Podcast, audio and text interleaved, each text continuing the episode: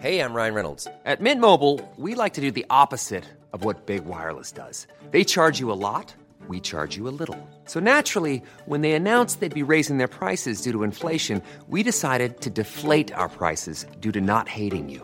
That's right. We're cutting the price of Mint Unlimited from $30 a month to just $15 a month. Give it a try at mintmobile.com slash switch. $45 upfront for three months plus taxes and fees. Promo rate for new customers for limited time. Unlimited more than 40 gigabytes per month. Slows. Full terms at mintmobile.com.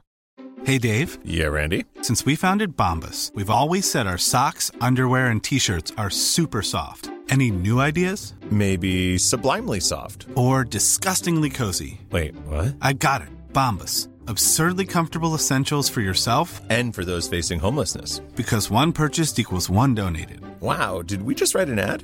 Yes. Bombas. Big comfort for everyone. Go to bombas.com slash ACAST and use code ACAST for 20% off your first purchase. Du lyssnar på GVS ljudböcker.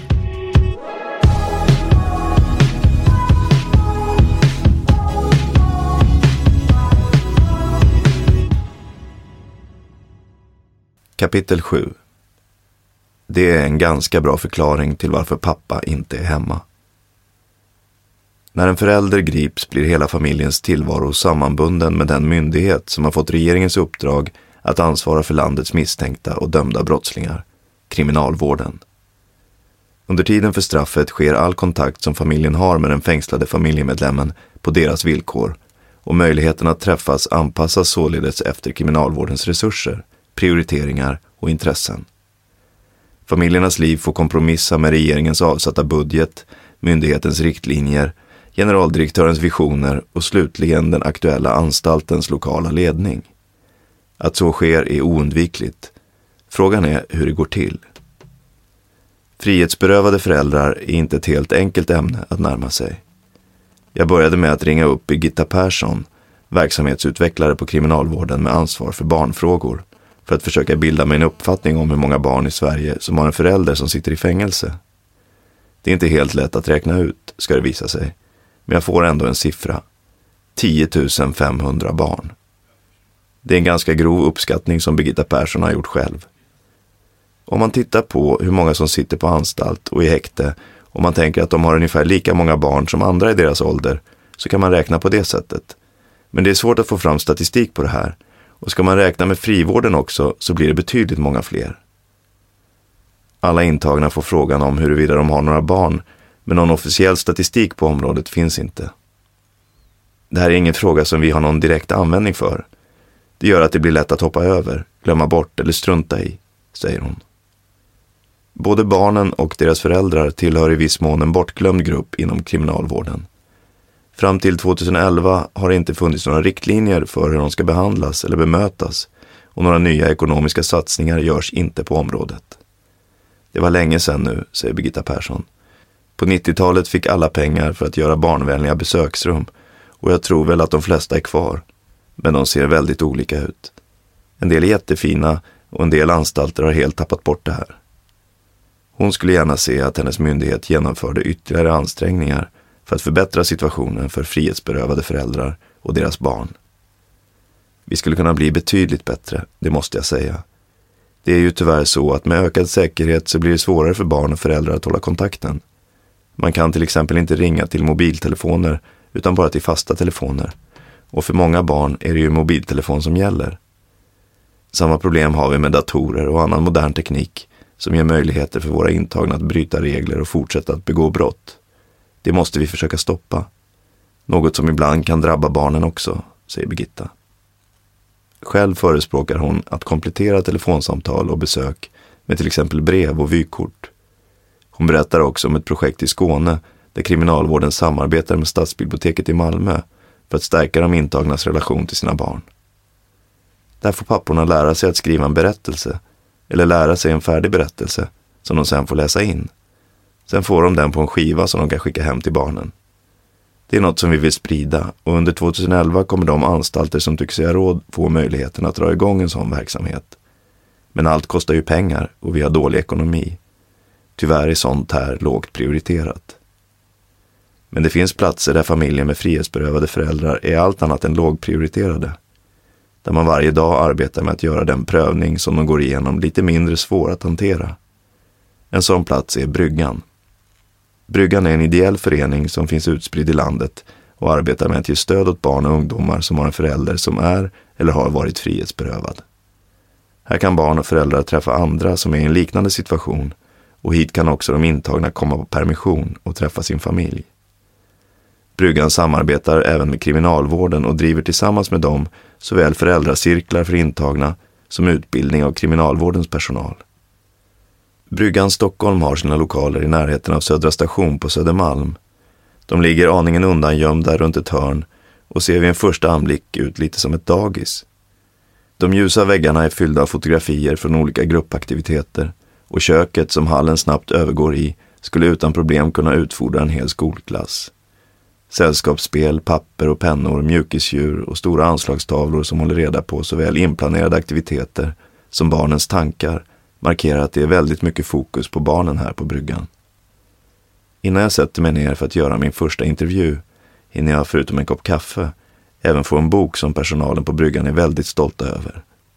Den heter Aldrig blir någon exakt som du och är en samling av texter, fotografier och teckningar som de barn och ungdomar som kommer hit har gjort. Den är sammanställd av bryggans ungdomsgrupp. Ett av bokens främsta syften är att öka förståelsen och medvetenheten i samhället för de berörda familjernas situation. Sen slår jag mig ner i ett av de mer ombonade rummen för att intervjua Madeleine Lövgren och Nina Fjällby om deras arbete. De jobbar båda på bryggan och har, liksom alla andra som gör det, en hel del att säga om frihetsberövade föräldrar, deras familjer och samhällets syn på detta. Madeleine Lövgren är verksamhetschef på Bryggan Stockholm. Hon tycker sig se en hårdnande trend i synen på brott och straff, både från myndigheternas och allmänhetens sida, och att det i stor utsträckning glöms bort att även brottslingar har anhöriga. Oförmågan att förstå varför vissa människor begår brott gör att samhällets dom ofta är väldigt hård och att en person redan har dömts till fängelse av en domstol ses inte nödvändigtvis som ett fullgott straff. Hela samhället glömmer väldigt snabbt att det är jäkligt lätt att hamna på fel sida, säger hon. Det blir ett hårdare klimat igen och man efterfrågar mer och mer att exempelvis hänga ut brottslingar på löpsedlar och så. Alltså, det finns ju en hel familj bakom. Jag kan bli otroligt upprörd när folk inte inser det. På bryggan vet man att löpsedlar och allmänhetens prat kan slå väldigt hårt även mot helt oskyldiga anhöriga. Som exempel berättar Madeleine Lövgren om en fyraårig pojke vars båda föräldrar dömdes för narkotikabrott. Löpsedlarna som följde fick föräldrar på pojkens dagis att förklara att de minsann inte ville ha en knarkunge där. De protesterande föräldrarna fick sin vilja igenom och samtidigt som hans mamma och pappa hamnade i fängelse blev pojken av med sin dagisplats.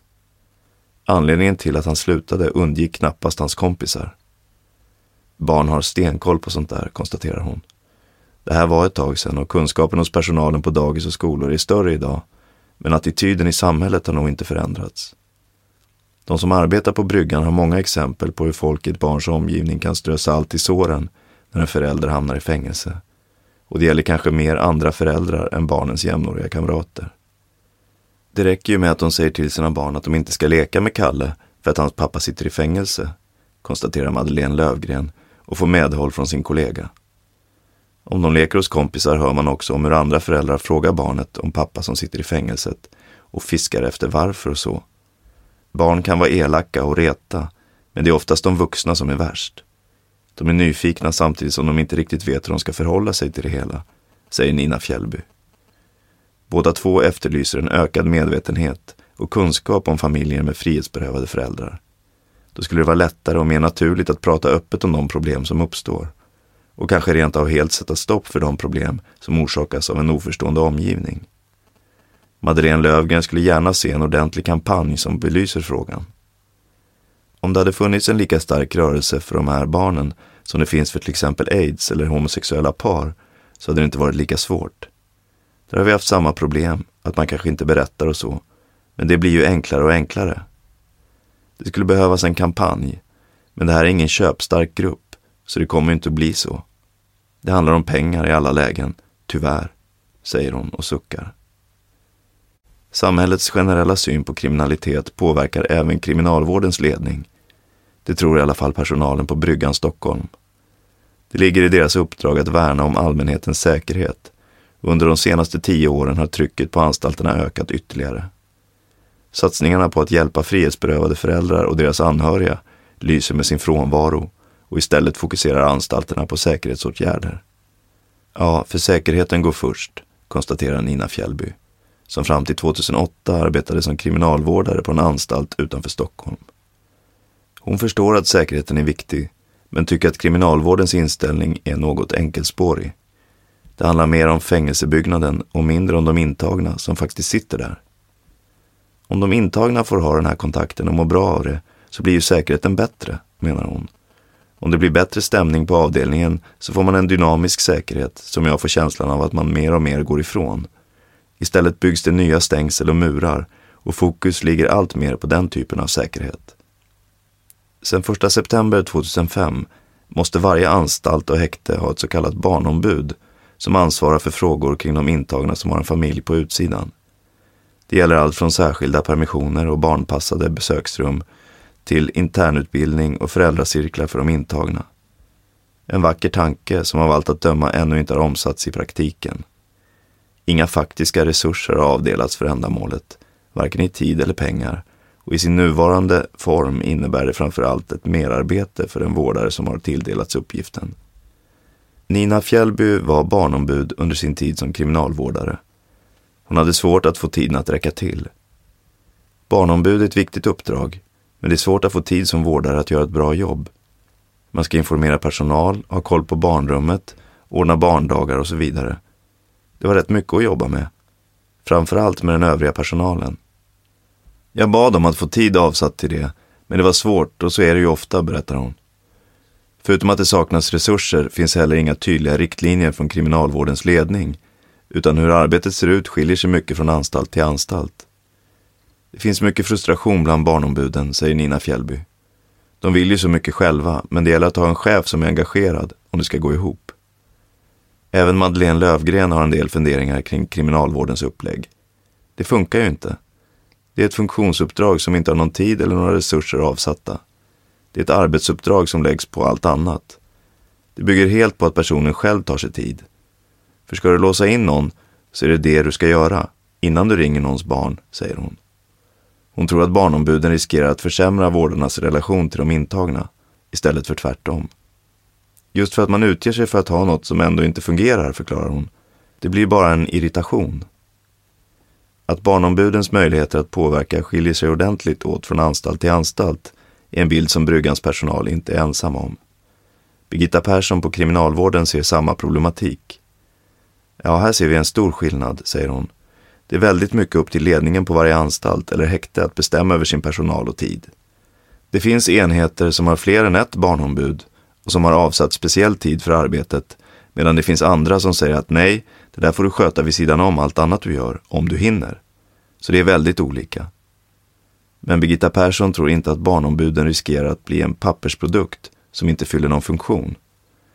Vi försöker ju få till det så att de som har de här arbetena ska anmäla sig till det för att de har ett intresse.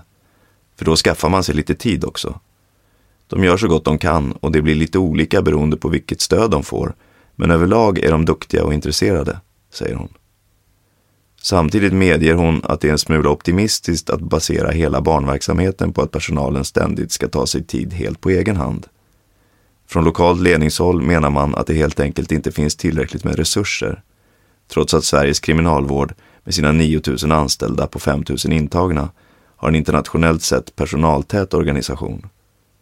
Jämfört med andra länder så har vi ganska mycket personal, bekräftar Birgitta Persson. Men det beror på att vi inte tillåter de intagna att vara i så stora grupper. Dessutom har vi små fängelser, strax över 100 personer. Det tar mer personal än om du tittar utomlands där det finns fängelser med ett par tusen intagna. Fängelset Österåker norr om Stockholm har plats för 137 intagna. Det är en sluten anstalt av normal säkerhetsklass som ligger avskilt belägen i ett skogsparti en bit utanför Åkersberga. Jag besöker anstalten en måndagsförmiddag i augusti och bussen som tar mig den sista biten från tågstationen är varm och gles på passagerare. När den stannar vid ändhållplatsen Österåkersanstalten så är vi bara två stycken kvar. Min ensamma medpassagerare visar sig vara den som jag ska träffa Gloria Orihuela är fängelsets barnombud och hon berättar att idag är det första dagen som hon kan åka buss till jobbet. Tidigare har besökare och personal fått ta bilen eller om de inte har den möjligheten taxi för att komma hela vägen fram. Men från och med denna måndag går bussen sex gånger om dagen, fem dagar i veckan. Tillsammans närmar vi oss de höga murarna, stannar framför en liten metalldörr och ringer på. Två kontroller senare står jag i det väntrum som de intagnas besökare samlas i innan de passerar säkerhetskontrollen. I ett hörn står en liten hylla med leksaker som Gloria Orihuela har ordnat åt de besökande barnen. Bland annat en liten plastgunga och en illustrerad barnbok med titeln Här kommer polisbilen. Men det är viktigare att barnen får ett bra bemötande än att det finns mycket leksaker, säger hon. Förut fanns det personal på anstalten som inte tyckte att barnen hade något här att göra. Det är ingen miljö för ett barn. Men så är det inte längre. Istället försöker hon och hennes kollegor se barnbesöken som en möjlig början på ett nytt liv för de intagna. Vi går vidare in i ett rum som i princip bara består av en stor metalldetektor och en liten lucka i vilken besökarna lämnar in sin legitimation. På väggen hänger en liten illustration som visar glada barn som tömmer sina fickor, dansar igenom metalldetektorn och glatt hälsar på narkotikahunden efter att de visiterats av personalen. Det är svårt att kompromissa mellan säkerhet och barnperspektiv, säger Gloria Orihuela och betonar vikten av att göra det bästa av situationen. Jag försöker hela tiden påminna om barnen, men säkerheten går först. Hon lägger huvudet på sned och suckar samtidigt som hon säger att hon är lyckligt lottad. Hon tycker sig ha en engagerad ledning och får en hel dag i månaden att ägna sig helt åt sitt barnombudsuppdrag. På Österåker finns också en besökslägenhet, eller träningslägenhet som det heter egentligen, vilket är relativt ovanligt. Här kan de intagna bo och sova med sina familjer ett dygn i månaden. Gloria Orihuelas uppfattning när hon träffar barnombud från andra anstalter är att stödet som de får från sin lokala ledning kan skilja sig åt ganska ordentligt. Säkerhetskontrollen på Österåker är det sista steget innan man kommer in i korridoren med besöksrummen. De är spartanskt inredda, en soffa, två stolar, ett bord, en klocka och en papperskorg.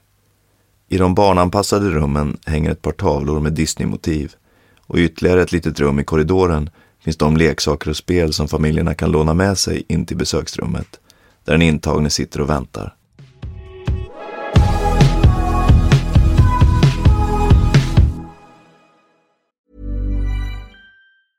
Ready to pop the question? The jewelers at BlueNile.com have got sparkle down to a science with beautiful lab grown diamonds worthy of your most brilliant moments. Their lab grown diamonds are independently graded and guaranteed identical to natural diamonds, and they're ready to ship to your door. Go to BlueNile.com and use promo code LISTEN to get $50 off your purchase of $500 or more. That's code LISTEN at BlueNile.com for $50 off. BlueNile.com code LISTEN.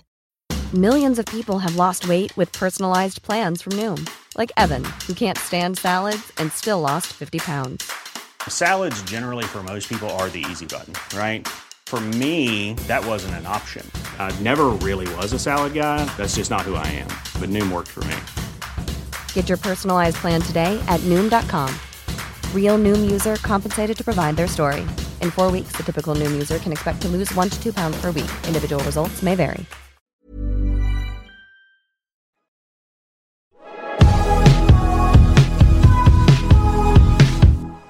Jag har pratat med barnombud på flera av landets anstalter och häkten och det är svårt att få en samlad uppfattning om deras situation. Redan i växeln, där jag ber att få bli kopplad till fängelsets eller häktets barnombud, skiljer sig de olika anläggningarna åt. I de allra flesta fall är det inga problem, men det finns platser där barnombudens existens inte är helt självklar. Ibland krävs det flera omkopplingar för att komma i kontakt med någon som vet vem som faktiskt är barnombud, eller i ett par enstaka fall, någon som vet vad det är. Barnombud? Vill du prata med en intagen? I reaktionen i växeln på en av landets mindre anstalter. Jag förstår inte frågan. Vad är det för något? Hörs från en annan. Det rör sig om två undantag på lite drygt 20 samtal, men det väcker ändå frågan om hur väl spridd informationen om barnombuden och deras uppdrag är på anstalterna. När jag väl får prata med barnombuden är de flesta dock överens om att kunskapen om dem är god och att åtminstone den fasta personalen vet vilka de är. Samtidigt bekräftar alla bilden av att just deras område knappast är särskilt högt prioriterat i praktiken, varken vad gäller tid eller pengar. Visst är det svårt att hinna med. Barnombudsuppdraget tar man när man har tid över. Det viktiga är att den övriga verksamheten går ihop. Visst vore det bra med viss tid avsatt för just att vara barnombud, men jag har inte hört något om att det skulle förändras. Man måste vara drivande och engagerad själv för att få tid.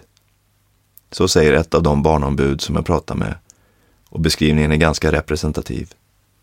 De flesta tycker sig få ett relativt bra stöd från den lokala ledningen.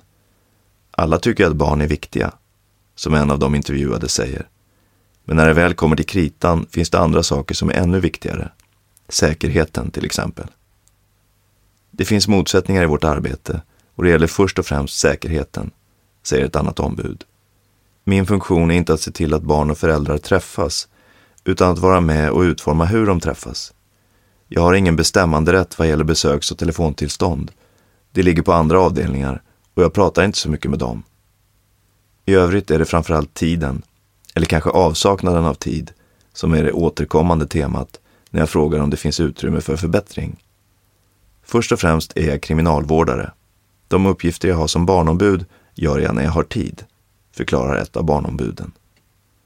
Överhuvudtaget verkar flera av barnombuden försiktigt frustrerade över att deras angelägenheter aldrig kommer i första hand. Men de har accepterat att så är fallet. Åtminstone verkar det inte vara något som diskuteras särskilt flitigt. Visst kan det kännas svårt att hinna med, men det är ingenting vi pratar om, konstaterar ett barnombud på ett av landets häkten. Hur mycket tid barnombuden faktiskt lägger ner på sitt uppdrag varierar även det. Generellt sett verkar det oftast handla om en till två timmar i veckan i genomsnitt, enligt barnombudens egna uppskattningar. Men ett par ombud beräknar tiden till fyra, kanske till och med fem timmar i veckan. Tiden är inte jämnt fördelad över veckorna, utan klumpas vanligtvis ihop. Den går då främst till att träffa andra barnombud på de utbildningsdagar som anordnas av kriminalvården varje termin, eller att införskaffa nya leksaker till anstaltens besöksrum. Man ska utgå från barnens behov och se till att det finns möjlighet för dem att ha kontakt med sina föräldrar, sammanfattar ett ombud sitt uppdrag. Det är svårt att säga konkret vad det innebär. Besöksavdelningen ska vara barnanpassad och man ska informera andra kollegor om hur man bör gå tillväga när barn kommer på besök och sånt, summerar ett barnombud på en annan anstalt. Men framför allt ser de flesta det som sin viktigaste funktion att finnas tillgänglig för såväl intagna som andra anställda. Att se till att de intagna föräldrarna kan föra fram sina önskemål om exempelvis besöksrum och att personalen vet vad som gäller när det kommer till de intagna föräldrarnas familjer. Det är inte heller ovanligt att barnombuden är engagerade i de föräldracirklar som hålls på anstalterna. Ungefär hälften av de barnombud som jag har pratat med i samband med den här boken har fått uppdraget för att de själva anmält sitt intresse. Andra hälften har blivit tillfrågade av anstaltens eller häktets ledning. Hur anledningen till att de tagit sig an uppgiften påverkar deras engagemang går naturligtvis bara att spekulera i. Vad som kan sägas är att de som aktivt sökt uppdraget också är de som lägger ner mest tid på det. Samtidigt som de också oftast poängterar att de skulle behöva särskild tid avsatt för att kunna sköta uppdraget som de skulle önska. Men även de barnombud som lyckas hitta tid att sköta sitt arbete ställs inför flera problem. Just på grund av de dubbla rollerna som deras åtagande innebär. Något som diskuteras flitigt på Bryggan Stockholm. Det kan ju vara skönt för många intagna föräldrar att ha ett barnombud som de kan öppna sig för och prata med. Men det gör man inte med någon som ena sekunden gör en kroppsvisitation och kanske skriver en rapport om misskötsamhet. Att nästa sekund prata om sitt barn med samma vårdare fungerar inte. Det blir en sån krock, säger Nina Fjällby. Hon och hennes kollegor på bryggan skulle hellre se att barnombuden slapp den typen av arbetsuppgifter och kunde fokusera på att arbeta med relationen till de intagna och deras familjer. De märker själva skillnaden när de nu besöker anstalterna som utomstående på exempelvis föräldracirklar som kriminalvården anordnar tillsammans med bryggan. Det är bra med föräldracirklar där det kommer en person utifrån istället för att det sitter två vårdare där som sen ska ut och visitera dem och deras rum. När det kommer någon annan blir de mycket mer öppna och pratar mer, säger Nina Fjällby. Att tydligt skilja på barnombud och övrig personal på anstalter och häkten skulle därför kunna underlätta barnombudens arbete med de intagna, tror hon. Även om mycket naturligtvis handlar om de enskilda individerna, såväl intagna som kriminalvårdare. Att det på anstalterna ofta finns en tydlig vi och dom-känsla mellan de intagna och vårdarna är kanske inte så märkvärdigt, men högst relevant i sammanhanget. Det finns en tydlig maktstruktur där kriminalvårdens personal har det officiella övertaget. På bryggan påminner man gärna om att faktorerna som avgör vem som hamnar på vilken sida kan vara väldigt små. Att ett dåligt beslut vid fel tillfälle och kanske i fel sällskap kan få stora konsekvenser. Det gäller att komma ihåg att det är lätt att trilla över från rätt sida till fel sida. Något som de tror är lätt att glömma för de som är på rätt sida. Den onyanserade inställning som samhället i stort ibland kan ha gentemot dömda brottslingar förekommer även inom kriminalvården, tror Bryggans personal. Och här krävs det inte mycket för att ytterligare förvärra en redan ansträngd relation. På våra utbildningar brukar vi fråga de deltagande kriminalvårdarna om de tror att det finns många andra kriminalvårdare som gillar att utöva makt och nästan alla svarar ja, berättar Madeleine Lövgren. Kriminalvårdarnas inställning och relation till de intagna påverkar naturligtvis i viss utsträckning även den intagnas anhöriga. Birgitta Persson ser till viss del samma problem som Bryggans personal och tror att det finns en risk att vårdare bemöter de intagnas barn med samma inställning och distans som de bemöter den intagna föräldern.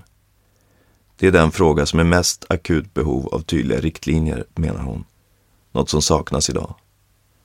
Det viktigaste är att vårdarna ser barnen och att de ser och förstår att barnen är oskyldiga offer, säger Birgitta Persson. Att man förstår att de här barnen är lika känsliga som ens egna barn. För det är väldigt lätt att tänka att en människa som har begått till exempel ett rån och kanske hotat folk med pistoler inte är någon bra förälder. Så varför ska då barnet komma på besök? Men så ser ju inte ett barn det. För barnet är det en förälder och en förälder de tycker om. Just därför är besöken av stor vikt för både förälderns och barnets välmående. De är jätteviktiga. Barnen har oftast bara sett fängelse på TV och då ser de amerikanska fängelser. Bara det kan ju skrämma vem som helst. Dessutom är barn överhuvudtaget väldigt oroliga över hur det är med deras föräldrar, så att komma på besök kan vara väldigt lugnande. Just den utsatta situationen, framförallt vid ett förstagångsbesök, gör utformningen av besöket och stödet extra viktigt när ett barn kommer till en anstalt eller ett häkte. Det är klart att det kan vara skrämmande första gången, att komma innanför en massa stängsel och murar, att prata genom högtalare utan att se den man pratar med. Men vi märker att barnen vänjer sig väldigt snabbt när de väl får träffa föräldern och se att han eller hon mår bra, säger Birgitta. Att kriminalvården länge helt saknat riktlinjer för hur frihetsberövade föräldrar och deras barn ska behandlas betyder inte nödvändigtvis att det inte har funnits utrymme för anstalterna att anpassa sig efter deras behov. Man kan till exempel planera permissionerna så att de kommer till nytta och glädje för familjen. Ibland kan även föräldrar få extra så kallade särskilda permissioner, men det är inte så vanligt. En annan sak som skiljer sig är när det gäller besökslägenheter för att ta emot besök över en natt. Det får alla söka till, men de ska främst gå till barnfamiljer. Så där gör vi en tydlig markering. Men annars på det stora hela, i vårt regelverk gör vi ingen skillnad. Sen kan det ju bero på hur det ser ut på anstalten. Hur många intagna föräldrar finns det och hur vaken är personal och ledning för sådana här frågor? Vi har föräldrautbildningar i form av studiecirklar också. De är i och för sig öppna för vem som helst, men det är ju främst föräldrar som går den. Frågan om vad som skiljer en intagen förälder från intagna utan barn tycker Birgitta Persson är svår att svara på. Som regel menar hon att om man behandlar de intagna föräldrarna på ett sätt som är bra för dem och deras barn så vore det förmodligen bra om man behandlade alla intagna på det sättet. En sak vi brukar säga till anstalterna är till exempel att de ska tänka på att det inte bara är besöksrummen som ska vara barnvänliga. Hela vägen från det att man kommer och ringer på utanför muren till själva besöksrummet ska vara barnvänlig. Då blir det en bra miljö för alla. Några riktlinjer för vad som är barnvänligt i sammanhanget finns dock inte i kriminalvårdens regelverk. I februari 2010 offentliggjorde kriminalvården en rapport. Uppdraget var att granska hur myndigheten tar hänsyn till barnens perspektiv i sitt arbete. Resultatet visade på vissa förändringar i positiv riktning, men ringade även in en rad områden med förbättringspotential. I rapporten underströks också flera av de problem som såväl Birgitta Persson på kriminalvården som personalen på bryggan tidigare har uppmärksammat. Det handlar bland annat om större kunskap i frågan, framförallt hos personer på ledningsnivå, samt tydligare ramar för barnombudens arbete vad gäller tid och resurser. Dessutom påpekades flera brister vad gäller barn och föräldrars möjligheter till kontakt med varandra. Här fokuserade rapporten framförallt på telefonkontakt samt besök hos föräldrar som sitter med restriktioner. Kriminalvårdens regelverk lämnar utrymme för flexibilitet, både när det gäller telefoni och restriktioner för intagna med barn. Däremot är de flesta anstalter och häkten dåliga på att tillämpa och informera om intagna föräldrars utökade möjligheter. Rapporten avslutades med en rad utvecklingsförslag för att förbättra kriminalvårdens arbete med intagna föräldrar. De går i mångt och mycket hand i hand med de förbättringar som Birgitta Persson vill få till stånd och på åtminstone ett par punkter verkar de kunna få sin vilja igenom. Under 2011 ska Kriminalvården på uppdrag av generaldirektör Lars Nylén införa de riktlinjer kring frihetsberövade föräldrar som så länge har saknats. Bland annat kommer huvudkontoret att föreslå att anstalter och häkten ska ge sina barnombud särskild tid avsatt för sitt uppdrag. Det bör dock poängteras att riktlinjerna inte på något sätt är bindande och att det i slutändan är upp till varje anstalt att förhålla sig till de nya reglerna.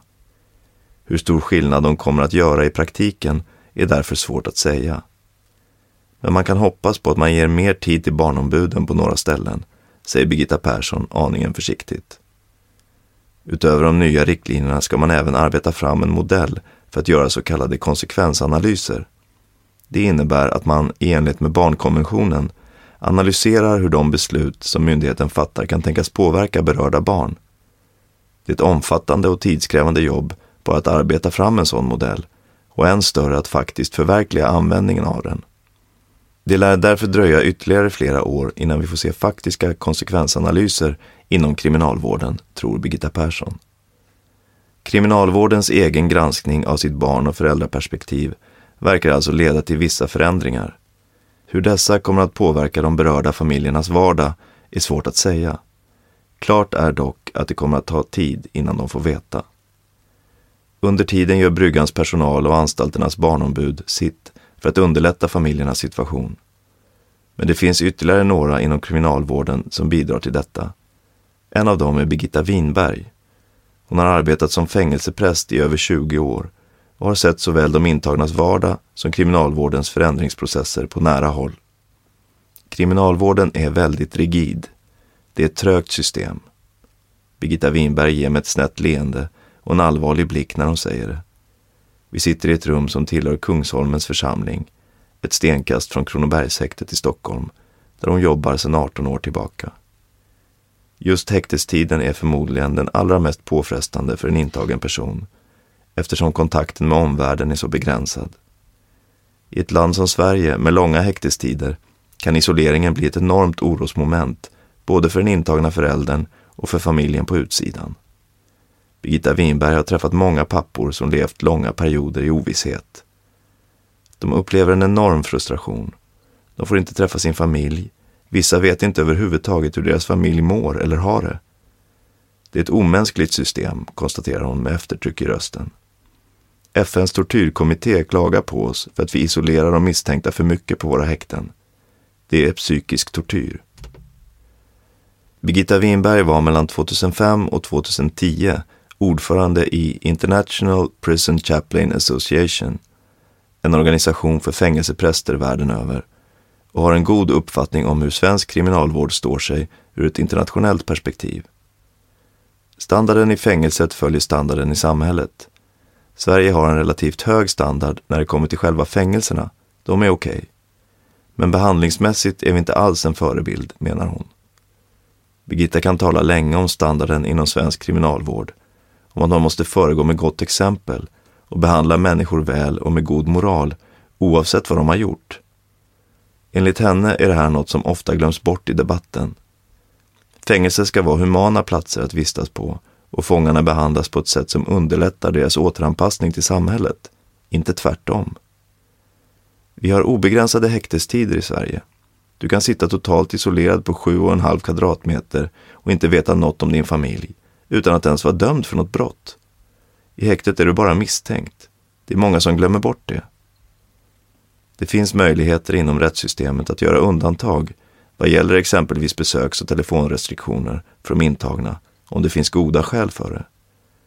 Så som att en intagen är förälder. Men när jag frågar Birgitta Winberg hur duktiga polis och åklagare är på att utnyttja och informera om de här möjligheterna börjar hon skratta. Gissa, uppmanar hon mig först, men är själv snabb med att fylla i svaret. Det är inte ett flexibelt system och det är väldigt sällsynt att man lättar på restriktioner. Min erfarenhet är att familjerna inte får veta något om vad som har hänt förrän den intagna har fått en advokat, även om man ber om att de ska informeras. Om de inte får reda på det i samband med en husrannsakan, givetvis. Även inom kriminalvården hamnar familjen ofta långt ner på prioriteringslistan och anledningen stavas i vanlig ordning säkerhet. Det är enligt Birgitta Winbergs mening den enda punkten där kriminalvårdens förändringsprocesser går snabbt. På den punkten är det en väldigt känslig verksamhet. Efter morden i Malexander förändrades hela kriminalvården över en natt. Jag kan inte tänka mig en annan myndighet som skulle kunna göras om så mycket och så snabbt. Säkerheten är hela tiden det stora ledordet och det går att skylla alla åtgärder på det. Varje anstalt har sin påse med pengar och den lokala ledningens absoluta mål är total säkerhet och inga rymningar. Det blir lätt en slags kollektiv bestraffning. Men straffet man får är frihetsberövande, inte att man inte ska få träffa eller prata med sin familj. Förutom att finnas där för de intagna så ser hon det som en del i sitt arbete att försöka förändra människors syn på kriminella personer. Skammen över att ha en förälder som sitter i fängelse kan bli väldigt stor. Det är synd om man inte törs prata om det i större utsträckning. Men de här familjerna har ju ingen röst. Det finns kriminalitet i många familjer på något sätt, men det är många som inte pratar om det. Jag brukar säga att de som sitter i fängelse utgör den mest hatade gruppen i samhället. Det är den enda gruppen som det är okej okay att hata, för att folk tänker att de har gjort något själva för att hamna där. Det är klart att det påverkar dem jättemycket. Det är inte bra att stå lägst. Enligt Birgitta Winberg spiller hatet lätt över på familjen och till viss del även inom kriminalvården. Hon tycker inte att de intagnas familjer åtnjuter någon särskilt hög status på landets häkten och anstalter. Det gäller kanske framförallt de fruar och flickvänner som inte ger upp utan faktiskt fortsätter att kämpa för att hålla familjen vid liv. Som ibland kanske snarare möts av ett tyst motstånd än ett stöd från personalens sida. Som kriminalvårdens Birgitta Persson själv poängterade kan det vara lätt för vissa att tänka att en intagen brottsling inte kan vara en bra förälder. Så varför ska då barnet komma på besök? För Birgitta Winberg är den tanken fullständigt främmande. Hon ser kommunikationen som den viktigaste förutsättningen för att kunna vara en bra förälder samtidigt som man sitter i fängelse. För det tror hon att man kan vara. Det handlar om att visa att man älskar sitt barn. Då kan man vara en bra pappa även om man sitter i fängelse. Man kan inte vara närvarande, man kan ringa hem, skicka brev och sånt. Det viktigaste är att man förmedlar sin kärlek på något sätt. Kanske får man räkna med att barnet känner ilska och besvikelse över situationen och varför den har uppstått. Men det är ingen anledning att ge upp, menar Birgitta. Du får ta skiten, men fortsätt att ge kärlek. Det finns massor av pappor som är frånvarande, säger Birgitta och jämför med föräldrar som försummar sina barn till förmån för ett krävande arbete eller kanske en ny familj. Att fängelsestraffet förmodligen är självförvållat gör det inte till en sämre anledning i hennes ögon. Som fängelsepräst är hon väl medveten om hur lätt det kan vara att hamna i ett häkte eller på en anstalt. Jag träffar ibland gamla bekanta på häktena, men jag blir aldrig förvånad. Det kunde lika gärna ha varit jag. Jag tycker inte synd om dem. Jag ser oss som jämlikar. Birgitta suckar. Det är tydligt att hon själv tycker att det hon säger är självklart. Lika tydligt att hon vet att det inte är det för väldigt många andra. Människor är svaga och de här papporna har inte tänkt att det ska bli så här. Jag tycker att det är en ganska bra förklaring till varför pappa inte är hemma.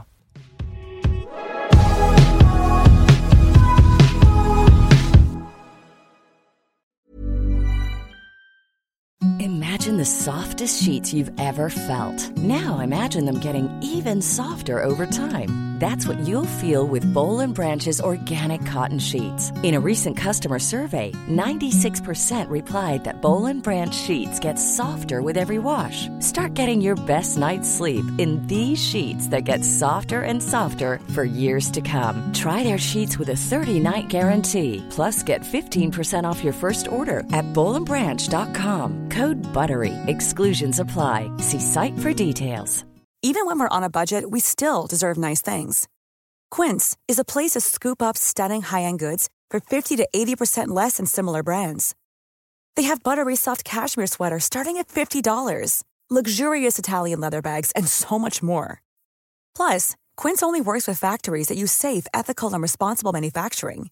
Get the high-end goods you'll love without the high price tag with Quince. Go to quince.com/style for free shipping and 365 day returns.